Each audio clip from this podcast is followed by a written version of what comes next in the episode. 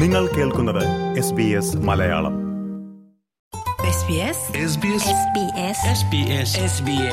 SBS Malayalam. ഇന്നത്തെ വാർത്ത.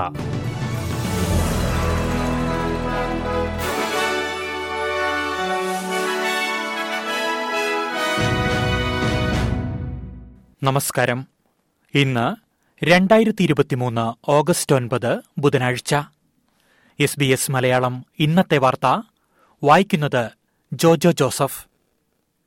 സിഡ്നിയിലെ ആശുപത്രിയിൽ വിഷവാതക ചോർച്ച ഉണ്ടായതായി റിപ്പോർട്ട്. ലിവർപൂൾ ആശുപത്രിയുടെ അത്യാഹിത വിഭാഗത്തിലുണ്ടായ സംഭവത്തിൽ നാല് നഴ്സുമാർക്ക് ശാരീരിക അസ്വസ്ഥതകൾ അനുഭവപ്പെട്ടു. ബുധനാഴ്ച രാവിലെ അഞ്ചരയോടെയാണ് വിഷവാതക ചോർച്ച റിപ്പോർട്ട് ചെയ്യപ്പെട്ടത്. ഒന്നിലധികം നഴ്സുമാർക്ക് അസ്വസ്ഥതകൾ അനുഭവപ്പെട്ടതോടെ ഫയർ ആൻഡ് റെസ്ക്യൂ വിഭാഗം സ്ഥലത്തെത്തി പരിശോധന നടത്തി. ഡ്രെയിനേജ് പൈപ്പിലുണ്ടായ തകരാറാണ് ഹൈഡ്രജൻ സൾഫൈഡ് വ്യാപിക്കാൻ കാരണമായതെന്നാണ് പ്രാഥമിക വിലയിരുത്തൽ. വലിയ അളവിൽ ശരീരത്തിനകത്തു ചെന്നാൽ മാരകഫലങ്ങളുണ്ടാക്കുന്ന വാതകത്തിന്റെ വ്യാപനം തുടക്കത്തിലെ തടയാനായത് അപകടസാധ്യത ഇല്ലാതാക്കിയെന്നാണ് വിലയിരുത്തൽ. മുൻകരുതലെന്ന നിലയിൽ അത്യാഹിത വിഭാഗത്തിലെ രോഗികളെയും സ്ഥലം മാറ്റിയിരുന്നു കോമൺവെൽത്ത് ബാങ്കിന്റെ പ്രവർത്തനത്തിൽ പത്തു ബില്യൺ ഡോളറിലധികം ലാഭമുണ്ടായതായി റിപ്പോർട്ട്. മുൻ സാമ്പത്തിക വർഷത്തേക്കാൾ അഞ്ച് ശതമാനം വർധനവാണ് ലാഭവിഹിതത്തിൽ ബാങ്ക് രേഖപ്പെടുത്തിയത്. രണ്ടായിരത്തി ഇരുപത്തിരണ്ട് ഇരുപത്തിമൂന്ന് സാമ്പത്തിക വർഷത്തിൽ പത്ത് ദശാംശം രണ്ട് ബില്യൺ ഡോളറിന്റെ റെക്കോർഡ് ലാഭമാണ് രേഖപ്പെടുത്തിയത്. പലിശീനത്തിൽ ബാങ്കിന് ലഭിക്കുന്ന വരുമാനത്തിലെ വർധനവാണ് ലാഭം ഉയരുവാനുള്ള പ്രധാന കാരണം. മറ്റൊരു പ്രമുഖ ബാങ്കായ സൺകോർപ്പ് ഗ്രൂപ്പിന്റെ വളർച്ചയിലും അറുപത്തിയെട്ട് ദശാംശം ആറ് ശതമാനം വർധനവ് രേഖപ്പെടുത്തിയിട്ടുണ്ട്. ഹൌസിംഗ് ഓസ്ട്രേലിയ ഫ്യൂച്ചർ ഫണ്ട് ബില്ലുമായി ബന്ധപ്പെട്ട നിലപാടിൽ നിന്ന് പിന്നോട്ടില്ലെന്ന് ഗ്രീൻസ് പാർട്ടി. അടുത്തയാഴ്ച നടക്കുന്ന ദേശീയ ക്യാബിനറ്റിൽ വിഷയം ചർച്ച ചെയ്യാനിരിക്കെയാണ് ഗ്രീൻസ് നിലപാട് കടുപ്പിച്ചത്. പ്രധാനമന്ത്രിയുടെ നേതൃത്വത്തിൽ രാജ്യവ്യാപകമായി വാടക മരവിപ്പിക്കൽ ഏകോപിപ്പിക്കണം.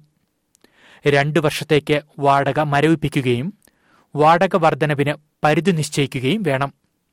ആവശ്യങ്ങൾ അംഗീകരിച്ചില്ലെങ്കിൽ ലേബർ സർക്കാർ മുന്നോട്ട് വെച്ചിരിക്കുന്ന ഹൌസിംഗ് ബില്ലിനെ പിന്തുണയ്ക്കില്ലെന്ന് ഗ്രീൻസ് പാർട്ടി വ്യക്തമാക്കി.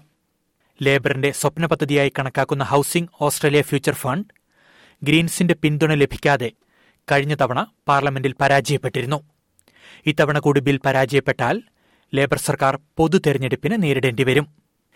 കോവിഡ് പത്തൊൻപതിന്റെ പുതിയ വകഭേദമായ E G five point one ഓസ്ട്രേലിയയിലും വ്യാപിച്ചിട്ടുണ്ടാകുമെന്ന് വിലയിരുത്തൽ. ഏഷ്യയിൽ കണ്ടെത്തിയ കോവിഡ് വൈറസിന്റെ പുതിയ വകഭേദത്തിന് എറിസ് എന്നാണ് പേരിട്ടിരിക്കുന്നത്. എറിസ് വകഭേദം ലോകമെമ്പാടും കോവിഡ് കേസുകൾ വർദ്ധിക്കുന്നതിന് കാരണമാകുന്നുണ്ട്. പുതിയ വകഭേദം ഇതിനോടകം തന്നെ ഓസ്ട്രേലിയയിൽ പ്രവേശിച്ചിട്ടുണ്ടാകുമെന്നും എന്നാൽ പരിമിതമായ പരിശോധനകൾ മൂലം തിരിച്ചറിയപ്പെടാൻ വൈകുകയാണെന്നുമാണ് മിക്ക വിദഗ്ധരും അഭിപ്രായപ്പെടുന്നത്. ഇതോടെ എസ് ബി എസ് മലയാളം ഇന്നത്തെ വാർത്ത ഇവിടെ അവസാനിക്കുന്നു. ഇനി നാളെ വൈകുന്നേരം ആറു മണിക്ക് വാർത്തകളും വിശേഷങ്ങളുമായി തിരിച്ചെത്താം. വാർത്തകൾ വായിച്ചത് ജോജോ ജോസഫ്.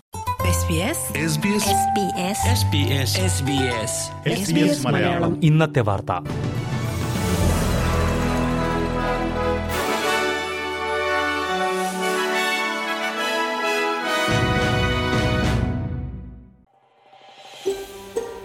ഇതുപോലുള്ള കൂടുതൽ പരിപാടികൾ കേൾക്കണമെന്നുണ്ടോ?